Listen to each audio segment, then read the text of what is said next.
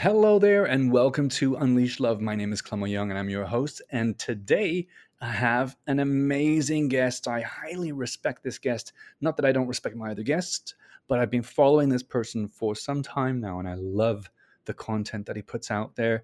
More importantly, I read his book, absolutely loved it, highly recommend it. It's called One More Light. This man's name is James Geering. James Geering is a firefighter and a stuntman from, I don't even know if stuntman's the right name for it these days, stuntman from California, living there with his family, originally from the United Kingdom. And so we talk about his book, which is really kind of a love letter to first responders everywhere because, you know, it takes a special kind of person to do that kind of job. Um, and it's a book about being human. It's a book about being part of a community, about compassion, love, it's about trauma, it's about sacrifice. And that's what this conversation is about too. And we touch on a number of other subjects as well. So I hope you enjoy it. If you did like it, please leave a rating and a review in the Apple Podcast platform because every single one we get helps us reach a bigger audience. And without further ado, let's jump right into it. I bring you James Geering. Mm. I think the first question, really, that I wanted to ask you is why did you write this book? So when I when I started the podcast, and you know, we can go into the reason behind that in a little bit, but um, you know, it was to provide free information. Like I, I knew that the right information wasn't being given to you know the responders and um, you know just everyone in general, to be honest. And the people were out there, but that's not what you were seeing on the little, you know, health feature of your, you know, TV show or, you know, your favorite Instagram bodybuilder. I mean, it just wasn't wasn't you know wellness stuff, whether it was mental health or physical health. Um, and so when it came to when I decided to write the book, I had just learned so much. Like I'm not an expert in any way, shape, or form, which is I think why it works because I'm a student. You know, I'm not masquerading to have some, you know, all the answers. I just try and find the people that do. But after at that point, probably about three years, like I had learned so much from these people. So and you know, I, I don't have the story as in I wasn't um, at 9-11 i wasn't at the vegas shooting i wasn't you know the, the, the london bombings or any of these acute events that in themselves, you know, you could write an entire book about. Um, so I'm like, but that's a good thing because that gives me a lens of the other 99% of people out there who still do and see incredible things, but it's not like, you know, the, the big newsworthy events. Um, and it's, it was a double edged sword because firstly, as responders, what we see, most people in the world don't see what we'd see and do. Um, and I don't mean that in a kind of, you know, pedestal type way, but we get to peer behind the curtain. We get to see, you know, the, the true cost of the obesity epidemic, of you know, the addiction epidemic, of the, the gang violence, you know, I mean, all these things. And, and they can be dressed up for the news, but they're, you know, little shiny objects and then they're off to the next conversation. So I wanted to give people that perspective look at look at the world through our eyes but then conversely i also wanted to write a book that took all that wellness information and gave it to the civilians, but also gave it to the first responders, because there is this kind of almost God complex or hero complex, and it's not you know something people put upon themselves, but we're expected to be superheroes. You know, there's a facade of that. It's it's complete fiction.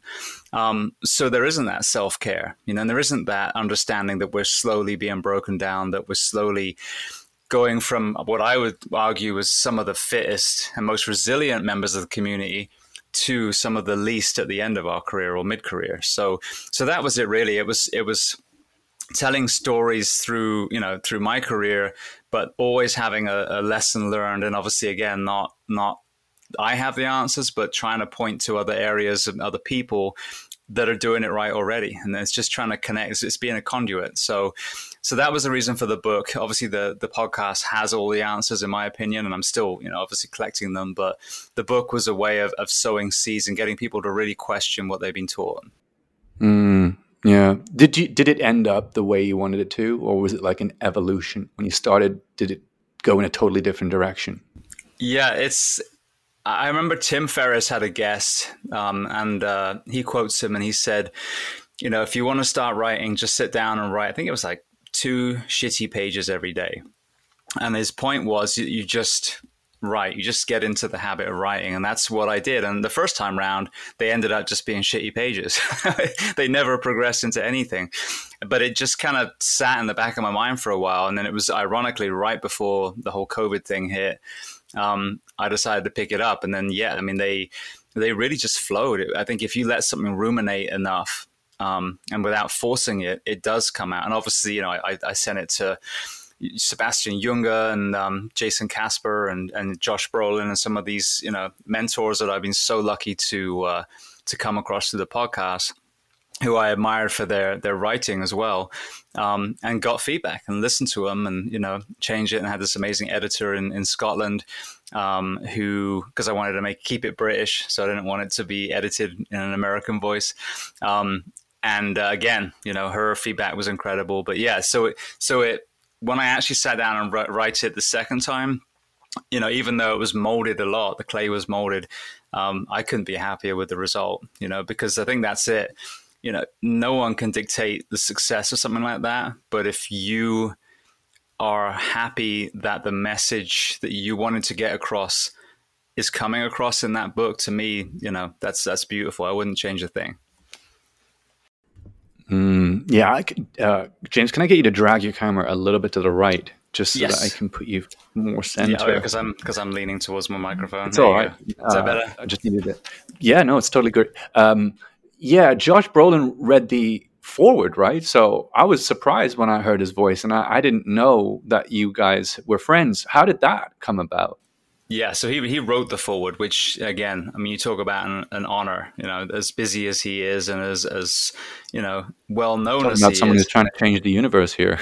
yes, and, well, here's the irony as well. When so he came on the podcast, and I'll give you the backstory. But when he came on, it was what was known jokingly as the summer of Brolin, because he had um, the Deadpool two film, the Avengers film, the um, Sicario film, and then um, the I think it was the Legend of the White-tailed Deer I think I've got that right. Anyway, four films all going out, and, and he still took the time to come on the podcast. So he himself is a, was a wildland firefighter. He volunteered for a few seasons. But but you talked about Only the Brave. The way this all started, um, unbeknownst to me, Only the Brave was about to come out, and I for some reason, you know, my finger wasn't on the pulse with that particular film but I just wanted to reach out to Brendan McDonough, who's the the sole survivor of that that incident from that crew. Um, and the reason he survived, he was sent to a different ridgeline to act as lookout. Um, so he was, you know, geographically separated. Um, so anyway, when I reached out, I had to go through the press junket, which is really weird for a firefighter doing a podcast through a laptop. That I had to join, you know, all the big, big TV shows and uh, go through that. So anyway, um, I interviewed Brandon, and then um, I also interviewed Amanda Marsh. So um, Josh plays Eric Marsh, who was the superintendent of that hotshot crew, and Amanda was, you know, his real, real life um, widow so we did a great conversation as well and, and her and josh are friends because because of the film. He spent a lot of time with her learning about eric. So ultimately through you know, through osmosis and hopefully him you know realizing this was coming from a good place he ended up coming on the show. Um, and just as you know some people it's just an interview and some people it becomes you know a friendship and that's what happened there. So yeah he's been incredible. He's he just adores the fire service and that's who i wanted to you know to to have write the foreword as someone that people respect, but also you know understands what we do. Yeah, there's a lot of substance behind that guy. I mean, I I knew him of him for a long time, uh, like you do with many actors and actresses and things. But when I some for some reason started following him on Instagram, he's a very poetic person and a very deep person, and that strikes you immediately when you see someone who takes the time to actually think deeply about things and then articulate that for other people. It's not necessarily only for other people. I think there's some something cathartic about that, but um, yeah, it w- it was a great foreword. It was a really great foreword. You know, some forewords are just like. Um, I've known James for a while and he's a great person and you know all of that stuff right which is nice but to have someone articulate something really in a deep profound way it was it was fantastic. So so great job with that. And it, i'm sure it only helped to further get the message out. Um, but speaking of the, only the brave i watched it last night. Um, i watched it because I knew of it from you. I, I, in the book, you know, it's I think you reference it in the book, um, and I wanted to know a little bit more about what it's like to be a firefighter in the United States, and it's a fucking terrifying job. I'll be honest with you, and that's probably just even the tip of the iceberg because I have no idea what it's like on your side. There's two, like we said earlier, there's two different, distinct types of firefighters that we were talking about here: the urban firefighting and the uh, the wild the wildfire firefighters. But um, I watched the movie. It, it, was an amazing film. Spoiler alert, I suppose. Um, excellent cast. Joseph Kosinski, he directed it. He did he did Tron and a number of other movies. He's doing Top Gun 2, I think, as well.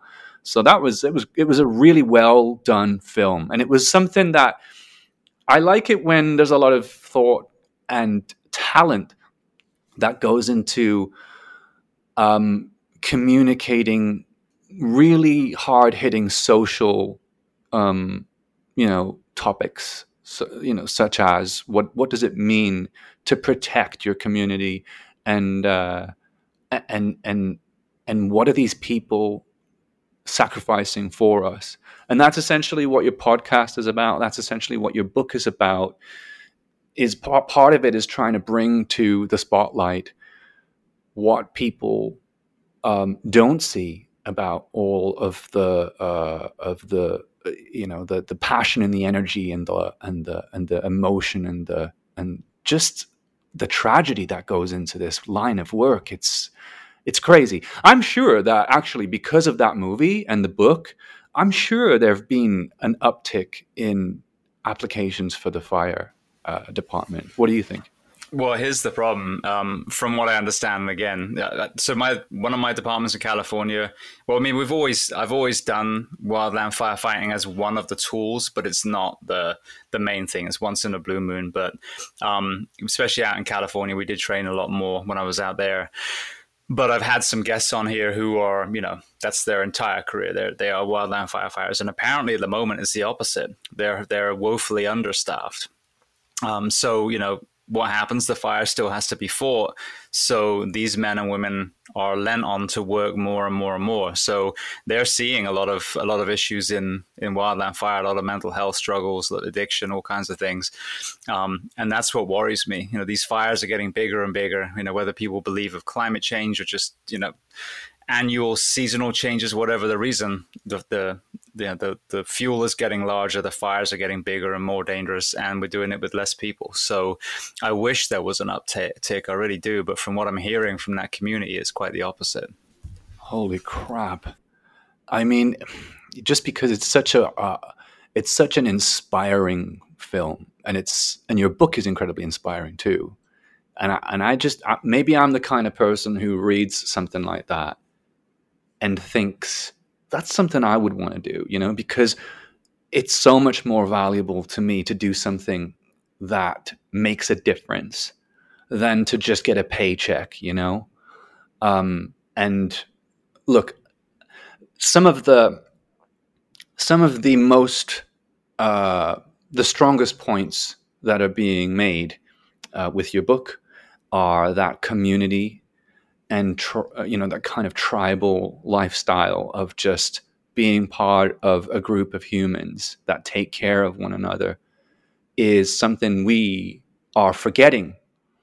And it's impacting our quality of life and our ability to um, you know like mobilize and and be self-sufficient and be happy and fulfilled.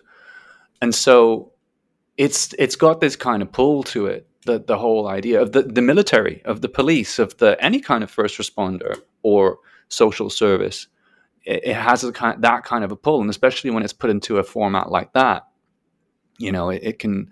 So it's it's sad to it's sad to know that there's, and even now today, like I feel like we should we should be having more, you know, because of the the challenges. I don't know what your b- beliefs are around climate change, but like, you know, to me, it's undeniable, and I mean, is it, you know, what do you think? How do you think uh, this this challenge is going to be solved? Um, so I mean, there's again from the people that I hear. I mean, one of the things that we can definitely do is stop, you know, not letting is the wrong word, but stop creating opportunities to build in areas that are surrounded by high fire load. Mother Nature has these fires. It's a normal thing, you know, and, and, and there's a regeneration, which is beautiful. Um, and with the, the climate change, it's funny because I talk about this every so often.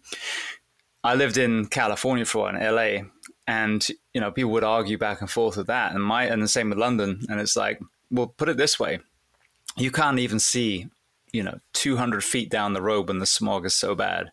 So why don't we just not even talk about climate change? Just talk about just pollution in general. If we have that conversation, if climate change is a thing, it's going to improve. If not, if it's not a thing, it's still going to improve. You know, but we can see the trash in our oceans. We can see the pollution in our cities. You know, you blow your nose in London, it's black. So, you know, that's what's crazy about that conversation is yes, we need to do better environmentally.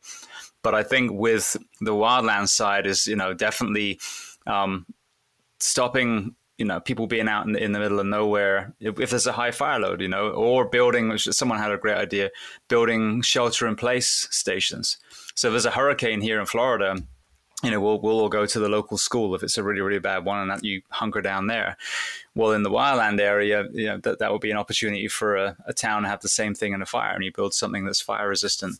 Um, another one is obviously staffing the fire service properly, you know, and giving these men and women the rest and recovery that they need. And then backburning. There's a lot of opposition to starting deliberate fires to to you know remove that fuel under control conditions when there aren't you know bad wind conditions and things. But you get a lot of opposition from the communities. Oh i don't want smoke in my town. Well you know what do you want? Smoke in your town or no town? You know so um, know there's all these things i think that can be improved. And again i'm i'm talking from from a stance of what i'm learning from that community i'm not an expert myself but they all seem to make perfect sense to me with a lot of the fires. And um, Paradise is a perfect example in California. That was a horrendous fire and a lot of lives lost. And you know, I wonder if you know some of these um, preventative, proactive solutions have been put in place, maybe that town would have been saved. So, but again, you know, that, that's some that's really a question for for an expert, but that's definitely what I've gleaned from the conversations. Yeah, I mean, even you just talking about that makes me wonder. You know, what if it was part of the policy that if you're going to build in that area, you ensure that, and I don't know how the the physics of this are, but you ensure that there's a certain perimeter that is made fireproof, so that the fires can't actually reach that area. I don't know. I mean, I'm I'm just already thinking like, how can you engineer the shit out of this? Um, but yeah, I, I, guess maybe a, that's not in the budget. yeah, well, I mean, that's a it's a good. Um, that's what needs to happen. But then you get the pushback. Well, people want trees and all that stuff right by their house, you know. So, so yeah, I agree. I mean, if you if you create what we call a fire break, you know, then then in theory, you know, unless it's a raging fire and embers are in the sky, which is another problem that happens. But yeah, I mean, there are. If you want to live in that kind of area, there are definitely things you can do to make it a lot safer but you know they cost money. And so it, it's you know it always boils down to money you know versus human lives. And after the fact people are all full of remorse and you know demanding answers when people were trying to give them answers before the tragedy even happened but they didn't want to listen then. So yeah it, it is a you know i think i think that i mean ultimately the whole podcast one of the themes is if we stop focusing on on wealth and start focusing on health we would change the world. But sadly, you know, money drives everything. I mean, you hear that even with, and again, this is secondhand information. I'm, I have not researched this, but supposedly with, you know, some of the innovations in in the the auto industry, um, or let's take the drug companies. You know, some of these lawsuits they just absorb. Yeah, we know we know people are dying, but we can afford to to pay the lawsuit, so we'll just keep making it. You know, that's horrendous because that discounts human life completely. So, yeah, I think we need a big shift away from this. You know, this super capitalistic mentality back to you know compassion and kindness. That's one of the. Uh the, the the themes that I noticed a lot in your writing is that you talk about the socio-economic political impact that decisions and uh, markets and just the the way that things work today have the impact they have on decisions that are made at the grassroots level at the at the government level at, at various levels and you know, I just quoted something earlier that I think you saw that you, you liked. It was uh, something you mentioned is that, you know, we can change the world if we want. We just have to have uh, compassion and kindness at every rung of the ladder, something like that. Um, how much have you struggled with doing your job as a result of bureaucratic uh, negligence or you know so as a, as a firefighter i've been very very lucky because in my opinion i've seen the two extremes of the scale so um, the the first department i worked for when it came to hiring and the um, you know, the orientation and training was phenomenal. The second department I worked for, overall as an organization, the leadership, the the the hiring standards, the bar they set so high, phenomenal. The last place that I worked at was the polar opposite. So I really got to see, you know, the best and the worst. Um, and the worst, as you can imagine, the bureaucracy was horrendous. And what I think a lot of people don't realize this is right in um, or rife, excuse me, in the the definitely in fire and police and EMS. Um, I'm sure it is in corrections, and then you know expand out to to many businesses. But organizational stress, when you have you know a leadership void, or look at look at this last year. You know some some of the countries that I think had people that overall the nation respected in leadership positions, they seem to have done pretty well then you have the US and the UK, where, you know, I'm still like just so angry and so exasperated over the lack of leadership this last year, year and a half. Um, and when I say leadership, I mean like just you know, not playing into the fear mongering, but taking facts and taking figures and saying, "Oh, this is actually optimistic. It's not as bad as we thought." Da da da. De-escalating, and we did. We saw the opposite. We saw it being used as a political pro, uh, crowbar for all those people. You know. But then you look at New Zealand and some of these other places, they seem to have been led very well. But anyway, um, so that has a, a horrendous domino effect. So yeah, you have a lot of really amazing men and women in these professions who are chomping at the bit to to make their department great, to be the best version that they can be, and they just hit a brick wall. And it's a lot to do with egos, a lot to do with people being in positions they just completely aren't even qualified to be in. And that creates so much stress in that organization. And that's I think one of the elephants in the room when it comes to anxiety, depression, and even suicide is that organizational stress. So yeah, I mean it's it's huge, and and you know we're very siloed here in the U.S. when it comes to the fire service. So you have two departments side by side, and they're basically reinventing the wheel themselves. So some find themselves doing quite well, absolutely, but there's many that that just aren't. And even our work week, which I wrote about in the book you know the firefighter work week here is, is horrendous and it's killing our men and women. Um, so we have what I would consider the right work week, which is 42 hours a week, 24 hours straight on shift, and then uh, 72 hours to to reset and catch up on sleep and try and recover. All the way through to the federal firefighters that work 24 hours on and then 24 hours off. So basically they go home, get their stuff ready, and then go back to work continuously. So that's 72 hour work week minimum before you're told you can't go home, which is what's called a mandatory, where you could literally, you know, seven o'clock the next morning after not sleeping for 24 hours, be told, oh, you can't go home. You got to stay for another 24. We haven't got enough people. And usually that's not an acute event like a hurricane or an earthquake. It's a chronic event because they haven't staffed properly, you know. So, and who who does it land squarely on? The men and women that are out there. Same with the COVID crisis in the UK. I think the NHS is the most amazing, you know, altruistic, um, you know, philosophy. I love it. But what they've done to the NHS is they've shaved it down to bare bones and then covid happens and what do they do for those those doctors and nurses and everyone else that works in healthcare they just get outside and clap so does that take any of the pressure off them? No. It just leaves them with the burden, and we call them heroes too. That, will do it, you know. So it was such a surreal experience because I was in the UK for the duration of the pandemic until recently.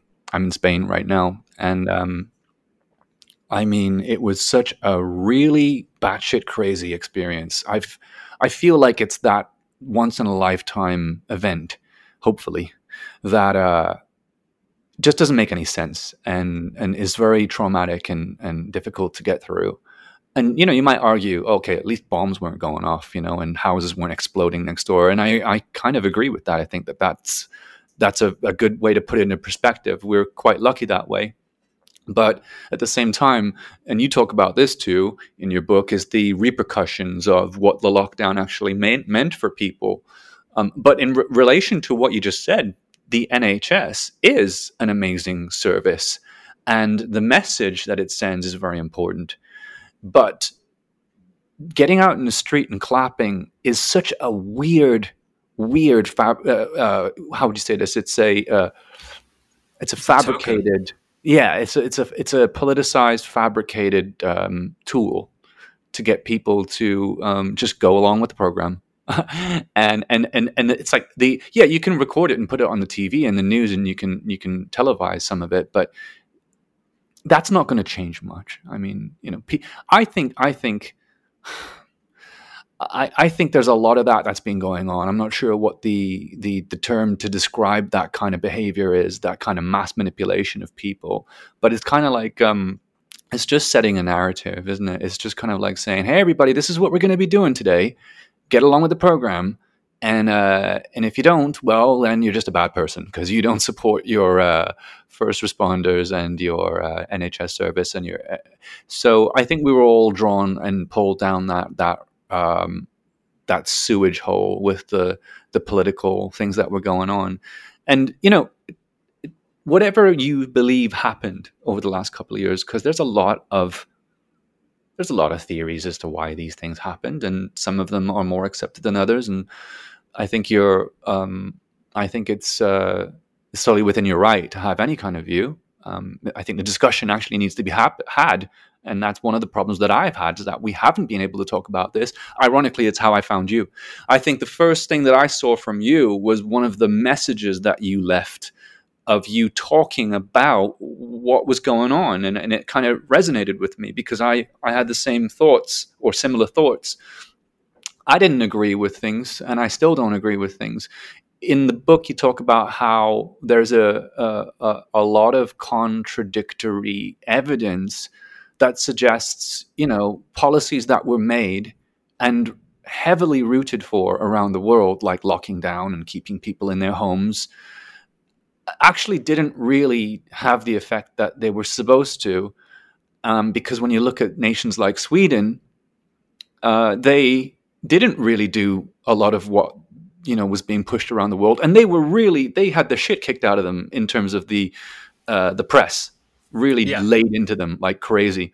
Uh, but they had a, a lot less uh, overall deaths and infections, you know, uh, relatively. So not much made sense. And but you have to think. You have to have a critical. You have to have an ability to think critically, and we're losing that. And and you know, I didn't plan on getting to this point so quickly with you, but it's uh, it's one of those things right now that I think if we don't leave videos like the, the type that you're leaving, like the type that I'm leaving, that stir up the conversation around these very, very, very important subjects, the future of perhaps our entire civilization, because if you extrapolate the way that our society is going, if you look at the last 50 years, and then you kind of like quantify that into the future where are we going to end up you know with one corporation that rules all and absolutely no freedom and rights? I mean that's where we're heading right? So i think these are the kinds of conversations and i'm glad that you you dive into them. Um, i think these are the kind of conversations that we really need to have yeah well just to, i want to kind of clarify as well and obviously i write about this in the book like i I was 100%, you know, aware that COVID was real. You know, again, when when COVID started is when I added an extra podcast a week to put out real world, boots on the ground, you know, um, perspectives on what we were seeing, what we were going through. Um, it was absolutely real. There were some pockets that definitely overwhelmed very local areas, usually in areas whose hospitals are already overwhelmed. You know, whether it's the you know, New York City or you know the heart of London. And I, again, as a firefighter paramedic, I've held the wall. All those horrific scenes that we saw. Oh, there's patients in the hallway. There are patients in the hallway of hospitals all over the world every single day. So newsflash for you. But um, but it's absolutely real. And some of those poor men and women that ended up in ICU, you know, that some of those uh, doctors and nurses were saying it was it was awful. It, was a horrible, horrible death, and especially early on when they were intubating. Now they've obviously made huge advances in, in treating, you know, the, the COVID victims. Um, I I locked down when we locked down here. I wore a mask. Even in the stunt show, we have to wear. We still have to wear a mask, even though the audience doesn't, which is crazy. But um, you know, I did everything they did. My son and I have been vaccinated because I want to make sure that nothing stops me traveling. I haven't seen my family in two years in the UK, so I'm standing in the middle. I did everything everyone asked, but what my whole thing is, okay, so you're telling us that health matters, lives matter. Where is the conversation? On removing pesticides and chemicals from our food stopping you know industrial yeah. farming. Where is the you know the boosting the pe in schools? No more fast food or, or anything being served but we actually serve clean meals to our children in schools. Where are all these? Because you're telling me that, that lives matter. Yet we lose you know multiple times what you're telling us COVID is killing through obesity, through strokes, through, you know, the the addiction epidemic. Where's the discussion on on the ridiculous prohibition of of addiction? You know, the the the drug issue. Why are we not treating addicts like uh, medical patients like they do in Portugal? So that's the problem I've had with this. It's been all pomp and circumstance and and completely shallow rhetoric. If you truly care about lives, then this whole year and a half you would have been changing. You would have thrown all kinds of money into the NHS to support those men and women. In the meantime, you would have really kicked off some some proactive preventative measures to increase the entire health of the nation. But what happened? The fast food places stayed open. I certainly did in America, anyway, all the drive throughs and all the gyms were closed down, all the parks were wrapped in do not cross tape, and everyone was told to stay inside. So to me, what they were saying their message was couldn't have been further from the truth of what you actually do to make the the country not only healthier in general but also more resilient to the disease. Because you want to make people more susceptible lock them inside don't let them have any sunlight take away the autonomy only keep all the shit restaurants open and therefore you're more likely to have an acute uh, reaction to covid. So I, I think it was that was what i had an issue. Of course covid was real but if you truly care about health, then where where was the proof that you were actually caring about health outside hand sanitizers, masks, and vaccinations? Yeah, yeah. I, I, you know, I find it entertaining that we we need to make people aware that we we actually believe that the virus exists, and we're not saying it doesn't because it's such a hard thing today to talk about these things without someone somewhere jumping to conclusions and you know calling you out and trying to cancel you for having an alternative way of thinking about something. It's not like, you know, I I like to believe that most people most people are reasonable, you know, and so when they start a conversation, it's not designed to um, provoke or to uh, vilify. It's really just kind of like, hey, did you know that this is what I think's happening? And and I, I don't know. I mean, I, I, like to believe that I give people the benefit of the doubt, right? That's what that's what my prerogative is. I, I want to give people a platform. And so whenever I hear an alternative point of view, I do my best to open my mind and consider that what they're saying might be true. And I think I think I would like to think that most people do. So it's very strange today that we're in a time where you have to be super articulate and super thoughtful and sensitive and careful about the things that you say because of the fear that it's going to be misinterpreted and uh, you know there's going to be an, an, an, outcry. And that's happened a lot in the last year or so. Um, I, this is bringing me into the whole subject of social movements specifically within the united states and you know we've got a huge one that I'm I mean I, I guess it's still going on, which is the defund the police movement. Um, what has it been like for you to? Because how long have you been living in the states for now? I've been here almost twenty years. I think it's like eighteen or nineteen. Wow. I think. Okay, right, gotcha. And uh, it must have been absolutely crazy for you to witness this unfold. How how have you? What's your observations about all of this?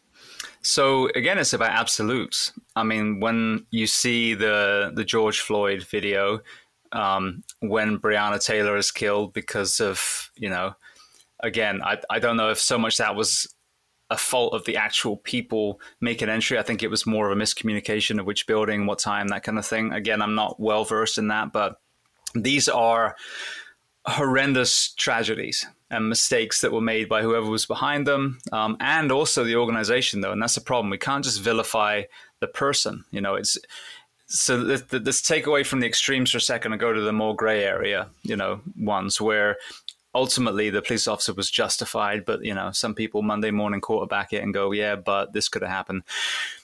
A lot of our men and women out there are, you know, woefully undertrained in a lot of these departments. The the training standards in some departments can be very low. I tell you right now, I know this for a fact. Police and fire, our fitness standards are usually dog shit. Like very, very, very few departments hold their men and women accountable to a standard annually. You know, so now you're allowed to. Um, you know, you're allowed to, to slip. The best of, of those, you know, officers or firefighters, or they still keep themselves in great shape. But it's despite the environment, not because of the environment. The staffing, as I said, a lot of these, you know, say law enforcement now. How when was the last time that officer slept? You know, are they well staffed or are they being forced to stay shift after shift after shift? You know, the the training are they going to a um, uh, you know a gun range and just testing, you know, like six shots on a paper target, or are they actually going to a place that will put them under stress and learning how to how to operate more from like a special forces, you know, lens to truly understand weapons training? Are they doing, you know, hands-on training? Are they doing jujitsu?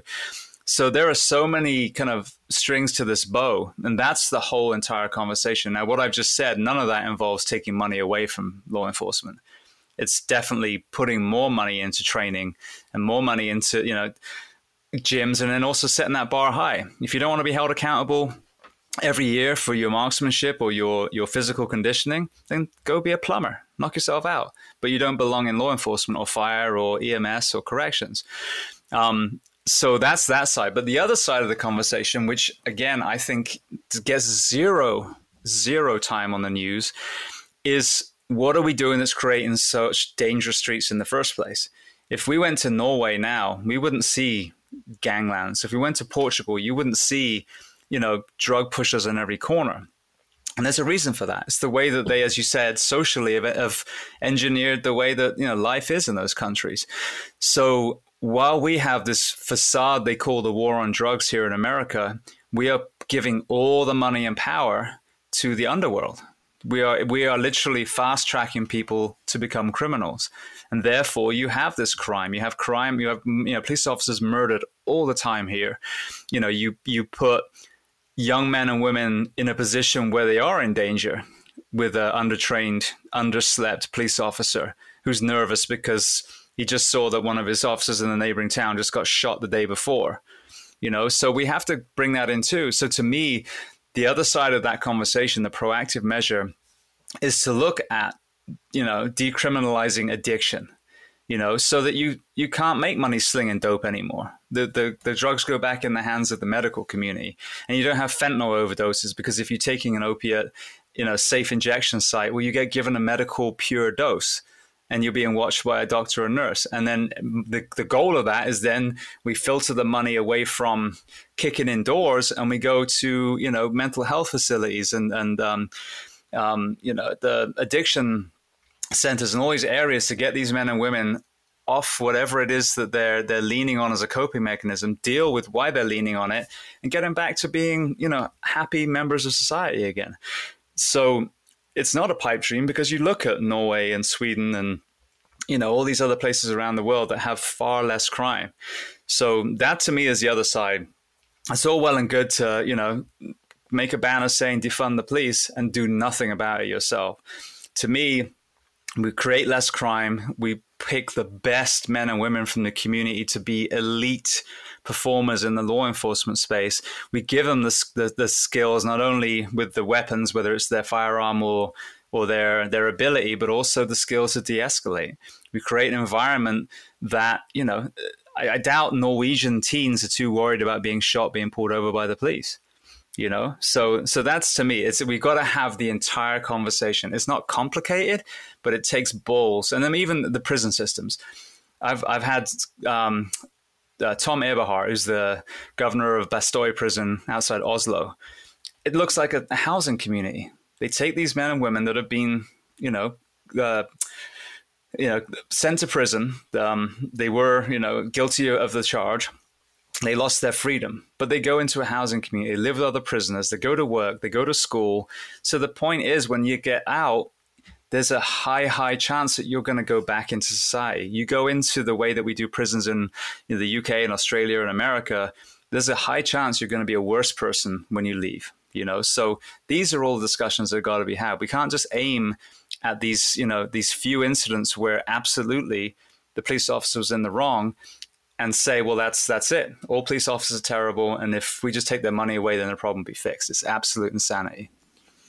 Yeah when you said you got to have balls to have these conversations i mean i I, I agree with that.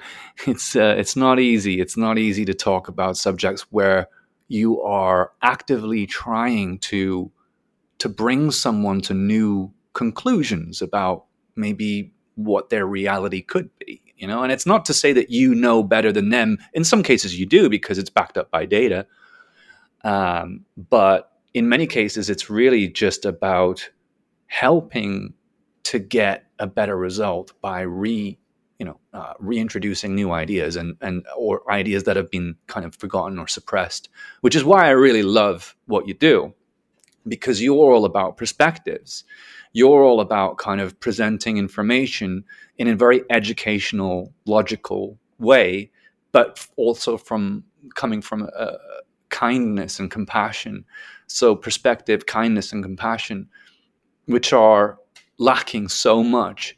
And I think a lot of it is to do with just such the the life is such a fast paced environment now, and we are struggling to keep up with just day to day essentials like how to you know we've got like multiple jobs. We've got just a lot less purchasing power perhaps in in in, in on average and and it's just getting worse and I, and and people I don't want to make it a very pessimistic uh, point that I'm making. It's I'm just trying to you know riff on the fact that I am also believing that we can really fix this problem if we just all come together and start to share a lot of the stuff that people are so fucking scared to talk about because we you know we're thinking it right? It's not it's not rocket science right? It's not it's not crazy to think that there's stuff going on in these last couple of years that just absolutely shouldn't have happened and is tragic and is a tragic um, let's say abuse of power perhaps or oversight or just neglect. These things should not have happened. The repercussions in my opinion of implementing such draconian measures to protect us from a virus that uh, for all intents and purposes is similar to the like the flu, right? Is uh, is just so crazy. Um, so yeah, these conversations need to be had. That's why I love your book. That's why I love your uh, your podcast. And and um, on that subject of compassion, purpose, and perspective, I have realized that men specifically, but just people in general, I think we have struggled to find purpose today. There's something about that fast-paced life I told you, uh, which which is which is somehow getting in the way of us thinking about well what is it that we really want to do with our lives what what do we want to dedicate our lives to because we're so caught up in like well i need to you know make the make ends meet and pay the bills but um how do you how do you see you know because you you're you obviously worked with I would say predominantly men right in the fire service. Yeah, I mean there, there were a lot of women in the fire service. Yeah, I mean the majority were male. Yeah, majority were male, and I think men you know men men thrive in those environments where you know the job is incredibly physical um, it's uh, it's it's perhaps dangerous right? Of course. Um, and so it's that uh, camaraderie and that community that kind of keeps them going keeps them able to do what they're supposed to do. That's what attracts me to that kind of profession but I don't see that same level of camaraderie and connection and brotherly love in other areas of of life for men. And I feel like I'm seeing an epidemic of men who have lost their identity and they don't know who they are anymore. And they're vilified for being male to a, to a certain degree. I run a podcast and a, a, content platform, right? Make no mistake, the majority of my audience are female, and I'm very aware of that, and I love it, and I I thrive off of it because I, I love helping to give women more of a platform if I can and it seems like it's working to a certain degree. But I also see the other side of it, which is men are losing their identity. They don't know where they stand anymore. And I've also experienced a certain degree of that as well. So I just wanted to know what your thoughts are. Um, Dr. Jordan Peterson talks about it a bunch. It's like we've we've vilified men for being men. Yeah. So it's an interesting concept because I really became more of aware of it after our career. So, where that's really evident in the uniform professions is when people transition out, because we fit the mold, the the, the facade of you know what a man is. Um, when you're a firefighter, you're a police officer, you're a soldier, you know, you're a manly man, you know, you're like the, the guys in the movies. And where we see a lot of issues is when people transition out, when they retire, when they get hurt, when they get fired, whatever it is. Um, now they're just Steve, Bob again, but they identified as that. So if they haven't got a new tribe or they haven't really understood who they were as a human being, it's a very, very different, uh, difficult transition for them and can cause a lot of problems. Um, what I talk about sometimes, my generation, I think I'm a little older than you, you know, we were raised on, you know, masculinity was you know, John Rambo, was John Wayne, was all these so-called, you know, masculine figures, Bruce Willis. None of those fucking people ever served. And I'm not saying anything bad about them other than they weren't, you know, public servants. They weren't, you know, war heroes. They were actors. They were people that showed up, memorized some lines. And I'm in, you know, I'm in that industry too. Stunts is what, you know, my side gig is. So again, I'm just, you know, calling a spade a spade. That isn't masculinity. That is a character. That is fiction. Um, you know, Josh, for example, plays some very manly figures on screen, but then, as you say, loves art, loves poetry. You know, he has this very, you know, the, he has the yin and the yang, and I think that's the problem. Is I can't remember which is which is the the hard side now, the yin or the yang. But we rather than looking at the human being as having both, which I think male and female, it's the same. You know. Um, that's what's so funny about this whole gender fluidity and everything, each to their own. But that's not a new concept that men can be gentle and women can be tough. I hate to tell you, that's not you're not you're not you know revolutionizing the world, you know, challenging traditional genders. That's that's just common sense. But um, but uh, yeah. So but that mask of masculinity, that that facade that you're supposed to be this emotionless tough guy, is absolute bullshit. And that I think is where we get in trouble. A man, what drives a person to become a police officer, a firefighter, you know, a paramedic is because they care. Overall, you know, there's there's the anomalies, but overall, it's because we care. That's a very soft characteristic. When we're in the middle of our job, when someone's shooting at us, when we're going to a burning building, that's the hard side. You're in the flow state. That's not the time for tears and fear, you know. So, but after, you god forbid see something horrific you know some people don't make it out of that fire. Now you have to remember that there's that soft side too and you have to address that within yourself. So i think that's that's the issue i see is i think people feel like they have to fit in this mold of what we're told as a man and that that mold is absolute dog shit. I mean it's just a fucking facade made up by people that were probably never very masculine or courageous in the first place Um, and you see, yeah, you see this. Yeah. I mean, you look at most politicians and that kind of thing. The kind of bullshit that comes out of their mouth, they, oh God, they've yeah. they've never done a good thing in their life. It's all been self-serving. So, and again, I'm tarring everyone on the same brush. There are some amazing people in politics, but I think they're few and far between. I really do. Um, so I think just to kind of you know wrap that thought up, I think that's the problem is to to disassemble the concept of what a man is in the first place and just be a good human being.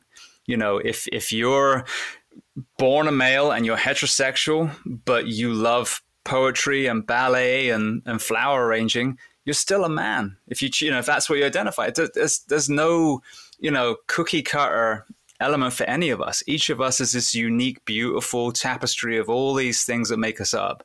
So I think that's the problem. The facade of masculinity and and or femininity um, is not only you know very dangerous, but I think that's why there's so much confusion around this whole gender issue. You know, I mean, like the toilets, for example. Just have a toilet.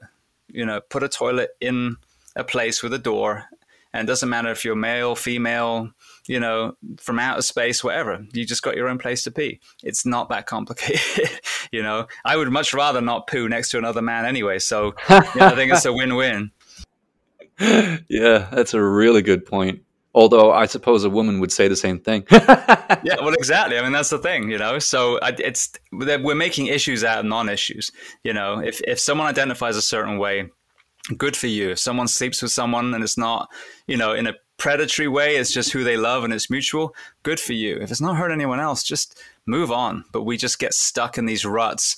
And to have the entire planet talking about that when there are things that are taking lives that are far more important to discuss, that's the issue. You know, it's all those trigger clickbait mentality. And, you know, we need to just put our big boy, big girl pants on and move the hell on. Tough love. Is that something that you would support like a recurring theme in the things that we've discussed regarding your line of profession or any kind of line of profession where you know a lot of dangerous things um, a lot of dangerous work needs to happen is uh, is heavily kind of guided by the ability to to be tough when you need to be and i think that is so important in also everyday life. And I, I have talked to many of my friends and my family and people that I meet about the concept of tough love. And I have varying responses. Some people do not like the concept of hurting people's feelings. some people don't understand it at all. And some people are supportive of it, like me. And um, the culture today basically is saying, at least in our societies, right? You know, the UK, the US, and some other developed nations, we are gradually guiding ourselves towards a society that does not tolerate tough love, tough, you know, language, tough criticism. But it's so essential, isn't it? I feel without that, how can we ever challenge someone's bad decisions. And, you know, it's not, sometimes it is not done by being kind. Uh, okay, sometimes not being done by being nice. Kindness and niceness are different. I actually did a whole episode on that, so I don't know why I said that. But kindness and niceness are totally different things. To be tough with someone because you care about them and you care about the outcome is kindness. To not be tough with someone because you are scared of the conflict or you do not want to hurt that person's feelings is being nice, which doesn't always work out. So I don't know what you think about that, but I feel like it's a void right now in our society. Well, to give you a perfect example, I think the whole fat shaming thing is exactly what you're talking about. So, as a firefighter paramedic who you know, I mean, I've lost count how many people have died that you know I've witnessed either before we got there or literally, you know, while we're trying to save their life.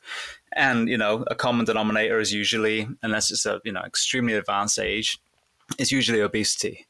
So this whole big is beautiful is very is can be completely um, misunderstood you as a human being are beautiful and you should never ever be ashamed of who you are today. But by making it socially acceptable to be 300 pounds at five foot four is not kindness at all. It's not compassion at all. It's cowardice because you, as you said, you don't want to address the real issue.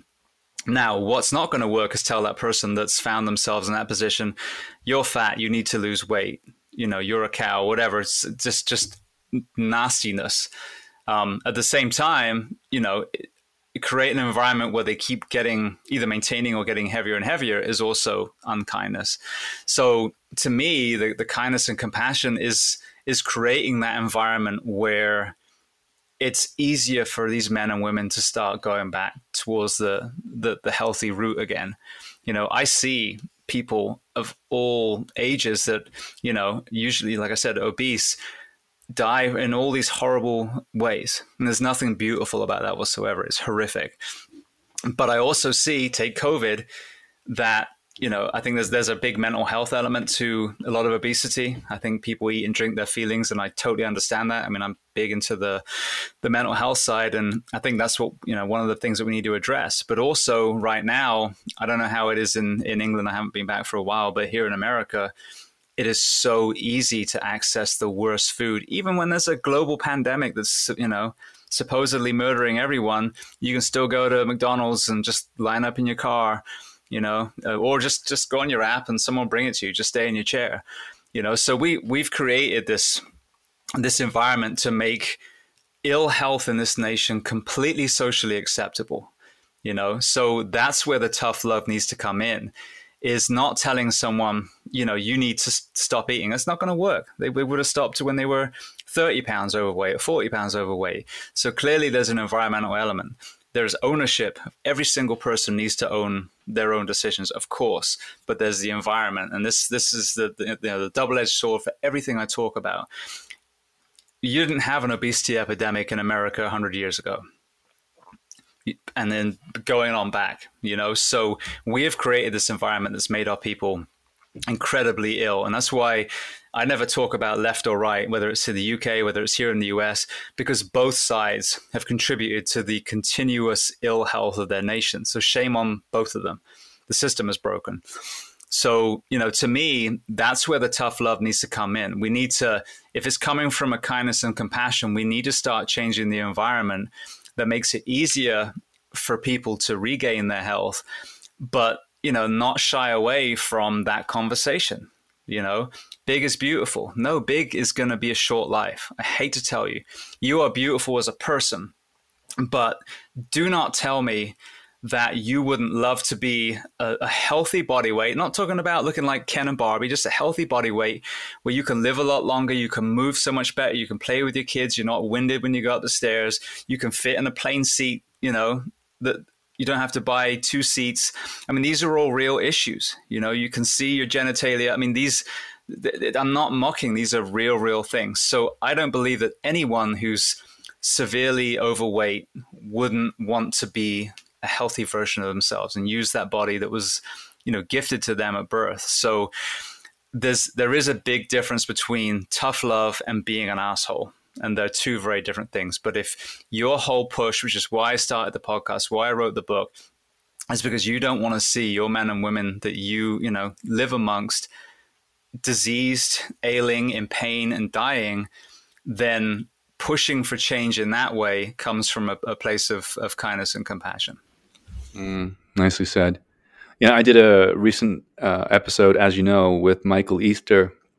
We talked about his book, The Comfort Crisis, which is uh, a great way to put what's happening right now. We are in a an epidemic of just being too comfortable and always seeking to be more comfortable, and it's changing. Uh, it's changing the way we do everything. It's changing the way we feel about ourselves, about other people. It's, uh, you know, one of the most important lessons historically from you know our previous generations, from our uh, from the from the people we we we write about, you know, in in the textbooks, is that discomfort is so valuable to the human to human fulfillment. Meaning, if you take discomfort out of the equation, you're going to be a fucking, you know, sad person. You're not going to be fulfilled. You're not going to you're not going to feel like you're growing. Um, and I wish people read more. I wish people looked to history and to you know the the ancient teachers more, the Stoics, uh, the the ancient Chinese, the whatever you want to, whichever period you want to go back to. Even in recent times, you know, even last centuries full of of great teachers, and you know it's so easy to forget this. But anyway, I'm with you on that one. Um, your your approach in the book surprised me because I wasn't expecting to read such a holistic book, and it is a holistic book. It's um, it starts out as a kind of a recounting of your history with your profession, right? Um, but it goes into a lot more than that, and I was really impressed with how much you wanted to educate people about health and nutrition and fitness. And I just want to ask you, what how do you deal with because you told us how long these days are right? How intensive these um, working hours are for firefighters. How do you and your family deal with that you know mentally and physically and emotionally? Um i mean that's the thing that the the unspoken unsung heroes of of responders are the families you know the, the husbands and wives that that are at home while the other person's away. So um, you know, I have so much respect for first responder families, military families, because for them, while we're gone, whether it's a 24 hour shift, whether it's a nine month deployment, they're effectively single parents, you know, and then when we come back, sometimes we're the other child that walks back through the door. Um, so, you know, firstly, just kudos to to anyone in that position because they also, you know, feel the ripple effects of that. They're the ones that, you know, waiting for us to come home and they get the phone call, hey, they, they said I can't come home, so I'm going to be gone for another 24 hours. And it's, you know, your son's birthday or Christmas or, you know, because Murphy's Law will happen then. Um, Has that so, happened to you? Have you, have you oh, been held ha- back? Yeah. I mean, so oh many times. Most responders, you know, if you ask them, yeah. And that's, again, something that people don't know, you know. Um, and even it's just to include another group, dispatchers, another one that, that you know suffers long hours. I mean, they're stuck in a dark room for 12 hours at a time. They're in a chair for 12 hours at a time. Often they're understaffed. Um, so another group we shouldn't forget about. Um, so, but yeah, I mean, really, my goal is to educate our professions to the point where we create an environment for them to thrive.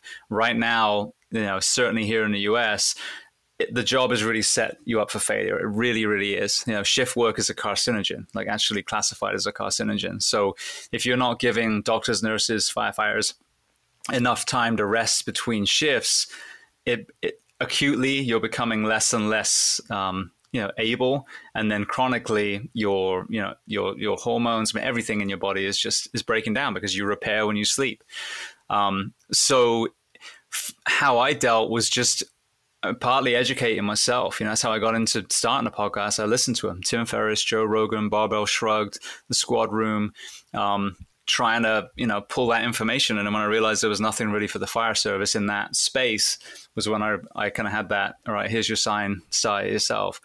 Um, but it takes, it takes a lot. You know, you have to watch what you eat. You have to have good sleep hygiene when you get off shift. Um, you know you have to make sure that you spend quality time with your family because you're not there. Like i had a realization just a few weeks ago um, over my career 14 years i only woke up next to my wife and in the same house as my son um, a third of my my life. Because you know one in three. So the way it works the very first day we're getting up at the crack of dawn. You know I've, most firefighters tend to work away from where their station is because they can't afford to live in you know the urban setting um, so I would, you know, be up at five, everyone else would be asleep. Um, you know, so off I go. The next shift, I, know, I drive 70 miles home. By the time I get home, my wife's at work, my son is in school. So again, I'm not getting to, to talk to either of them. So it's only that third day that I actually wake up and get to interact with my family for 14 years.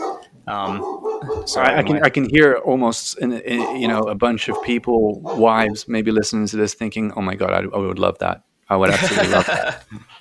yeah, depending on yeah, that might be a good time to, to rethink your marriage. Sorry about the uh, the yapping in the background. My other family member. Um, you, know, you know what's funny as well? You mentioned earlier that you do uh, stunt work in your spare time, and I I was thinking this guy is a crazy motherfucker. Like he does one of the most dangerous jobs, uh, and then in his spare time he does one of the other most dangerous jobs. yeah, what what drew you to to that? Well, it's funny because it actually um, very very long story, very short. I wanted to be a fireman growing up in England. I had one of those annual school tests. They told me I was colorblind. And I'm not the sharpest tool in the box, so I just, you know, listened to a person in a white coat and was like, oh, okay. And they're like, you can't be a pilot, you can't be a firefighter. I was like, well, okay, well, shit. There goes that idea. So I, I literally stumbled around for years because unbeknownst to me, that was what I was destined to do. So I was I was a lifeguard for a long time, um, did some other you know menial jobs, but um, I went to drama school. I was with a with a girl. She was in drama school. I actually went did this like one year post post grad cl- uh, class and I got into I was terrible at acting and still am awful at acting but for some reason the the sword play and stuff I had a martial arts background I really really love that and seemed to excel in in the combat side so I um I ended up getting hired as a stuntman at Universal Studios in Japan. They opened the park there because I was traveling around the world and I, I auditioned in Australia. Um, and just got into stunts and loved it. Well, then I met a girl there. We got married. My son's mother. I'm, I'm since divorced and remarried now, very happily. Um, but uh, it brought me to America. When I was here, I just had an epiphany right before, like, wait, I can see colors. What the hell were they talking about? And by this point, I'm like 26, so it took me a long time to figure that, 10 years.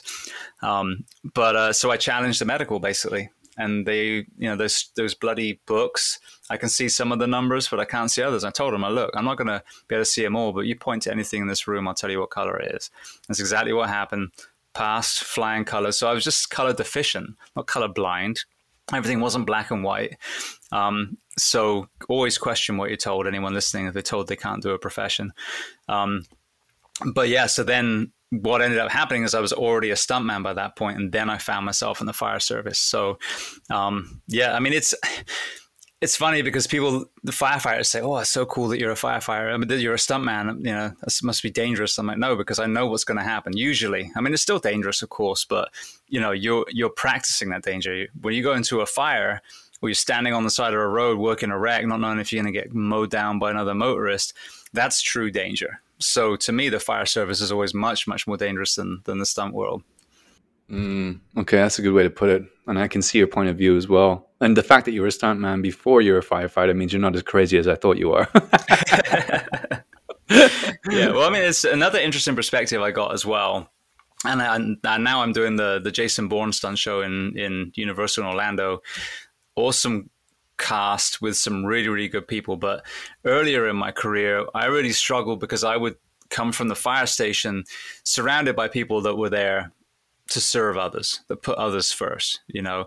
And then I'd go to the show and there was a lot of narcissism, a lot of like, you know, wanting to be the center of attention. And I found that hard. It was a real kind of dichotomy that I struggled with because, you know, I I loved the performing part, but I didn't want to be the center of attention. You know, I, I was a you know a servant. So, um, what's nice now is is the people I work with are you know they're they're pretty down to earth. But that industry can be almost the kind of polar opposite of you know the the first responder industry, depending obviously on the cast. And I take someone like Josh again.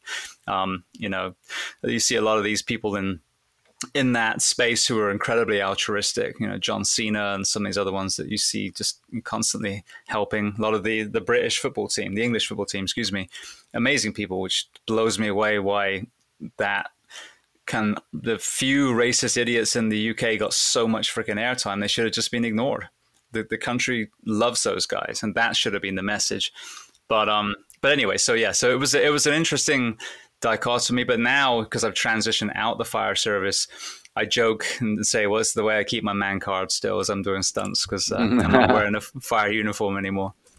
What kind of stunts do you do? Because uh, I know you do martial arts, so I assume that plays a certain part uh, role in it. And I, I remember seeing a video of you like doing the you know the roundhouse, uh, reverse turning kick, and pulling the the what is the it hydrant. the uh, the hydrant? Yeah, which is pretty yeah. cool. Yeah, so it, that's that's pretty much where my know, I won't use the word expertise, but that's where my skills are is the stage combat. Yeah, so I've done. I used to do a pirate show, and we did like a high, well, not a high fall, a fall. I don't think it would qualify to be called a high fall, but a fall into a mat, and we did sword fights up on the mast and all kinds of stuff. But yeah, the the stage fighting is is. Uh, is really kind of my my niche, and that's what I do now. But I'm not Jason Bourne, so I basically get my ass kicked um, all right, you're the, the, whole show. the guy that dies. yes, a lot.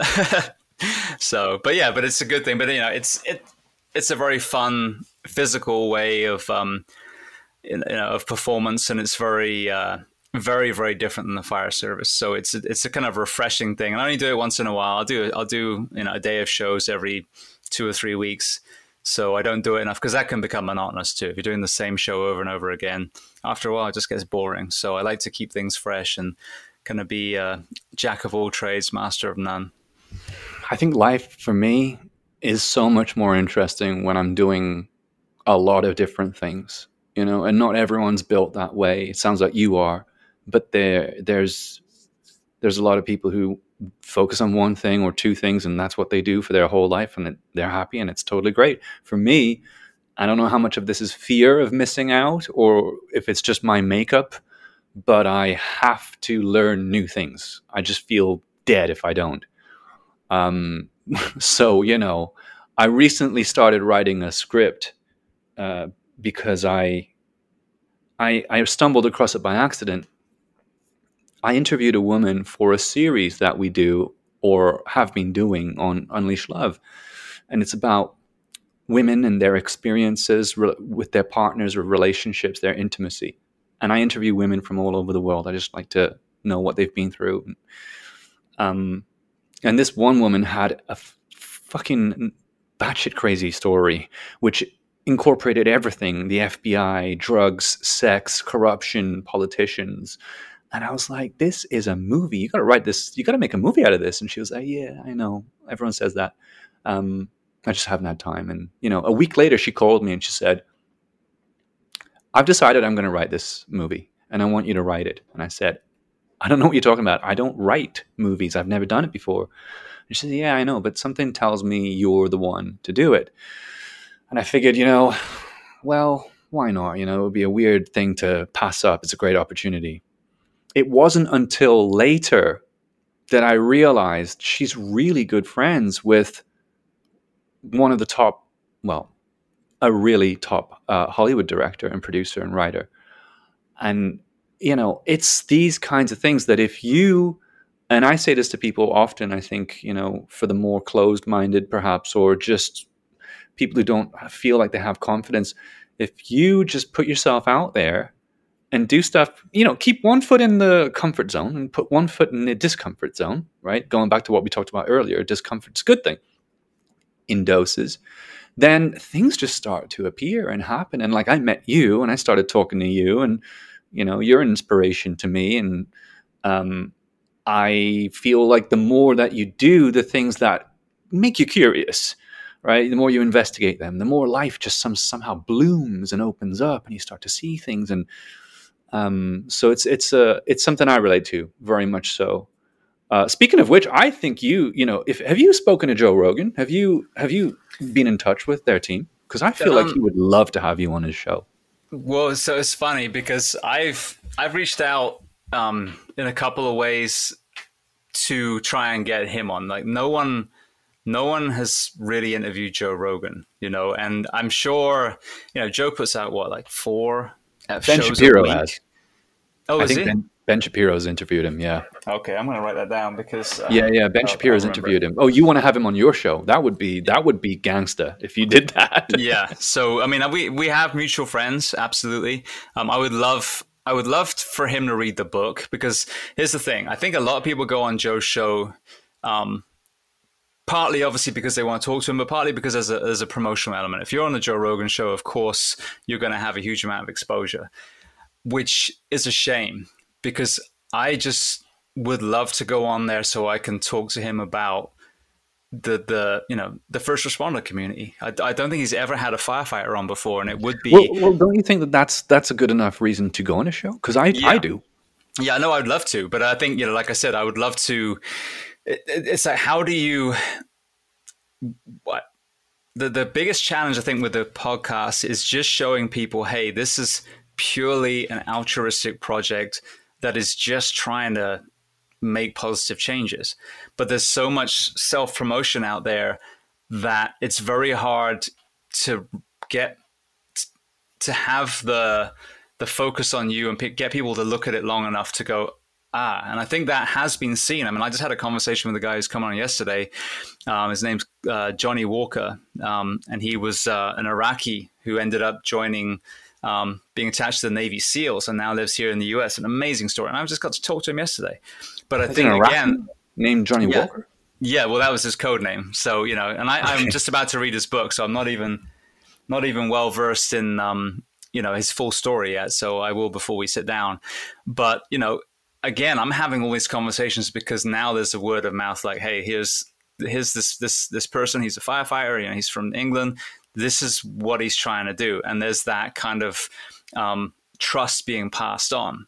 So i'm hoping organically eventually that will happen with joe because just like you know you and i are having a great conversation i think that we would as well. And i think that he would be really blown away at you know the perspective that we have. And again it's not about me it's about being a voice for this profession but educating you know on whether it's the the, the fire side obviously touching on on police as well but really you know pulling that curtain back and, and educating all of his audience like hey here's here's what these people go through here's some of the the myths here's you know his you know his the reason why, for example, we used to get this all the time. Why is there a fire engine on my medical call? Well, this is 2021.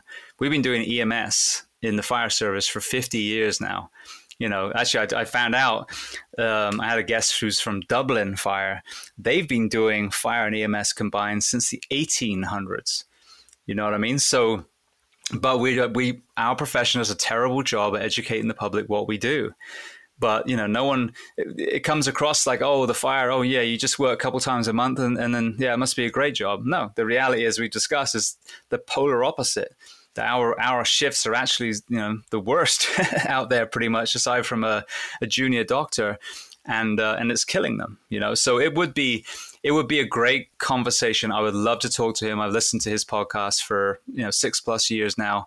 Um, i think it would be a great way to tell the fire service's story global fire service um, give the perspective of what we see on the, the health of the you know the, the nation. Um, but i you know i just hope it happens in an organic way. I would absolutely love it but um, you know where's that fine line between being super enthusiastic but at the same time not appearing like you just want to promote your book that you just wrote? You know what i mean? So yeah, I think you and I suffer from a similar affliction, which is that we have a real problem with, uh, you know, going against our values, and uh, it is uh, it's a challenge that I struggle with too. I mean, I I even have issues promoting affiliate services in the ads that we do for our podcast episodes because I don't want people to think that it's just a cash grab. And admittedly it does help. I mean every sale we make helps me to be able to do this on an ongoing basis. Like i don't this is self-funded. So but i genuinely would really love to listen to that uh, podcast or watch that podcast because i think it needs to happen you know um, this is such a juicy necessary subject and it's been one of the most interesting conversations that i've had on the show so far so you know I, I really do appreciate everything that you're doing. You're an amazing guy. You have such amazing principles. It's very clear to me, and uh, and I hope that you get every bit of success from what you're doing. You know. Well, thank you. Well, likewise as well, mate. I mean, that's the thing you said earlier about people being inherently good. I I agree. I 100% agree. I think there, you know, there is the this certain group of people who just seem to inherently be able to lead really well. They're pioneers, they're innovators, they're they're you know just dynamos. Then we have the other side of the spectrum, but they're just inherently horrible people for whatever reason. Whether you know they went from a, a giggling toddler to that is is obviously a conversation in itself. And then you have that middle group, and I think that middle group is easily swayed. And I don't mean that as as you know being um, derogatory, but I just think we are. I think a lot of people, like you said, are so, you know, distracted by just life, like paying the bills and raising the kids and all that stuff, that it's easy to be pulled. Um, and the more projects, you know, that, that like yours, um, hopefully like mine, like you know, all these other people are out there really trying to put the good information, the the true leaders of the world that are standing up, you know. Um, I think that we really can pull that that middle group towards good. They're being dragged towards some of the negative things and being divided and, you know, being being puppets basically of, of some of the media and social media BS that we see. Um, but I don't mean, again, puppets not being derogatory. I just think that we just need leadership and, and you lead by example. So whether it's your project, whether it's Joe Rogan, Tim Ferriss, you know, some of these amazing documentaries that are being made now, some of these beautiful books that are being written, um, that to me is the answer. So, you know, you're as much a part of the solution as I'm trying to be. So thank you. Uh, thanks, man. No, I appreciate it. But um, again, I, I, hope you I, I, hope you have all of the success, man. You you are a, a really amazing person, and uh, the book is is life changing. I don't think I'll forget some of the stories that you mentioned in there. Maybe we can talk about that more one day. Uh, but um, yeah, thank you for coming on. Yeah, well, again, thank you so much. I really enjoyed the conversation, and uh, yeah, let's chat again soon. Hey, thanks for tuning in. Make sure you subscribe today and you won't miss the next episode. We cover topics like recovering from infidelity, online dating, managing chronic anxiety, and so much more. We're on all the popular platforms, so take your pick, and we'll see you soon.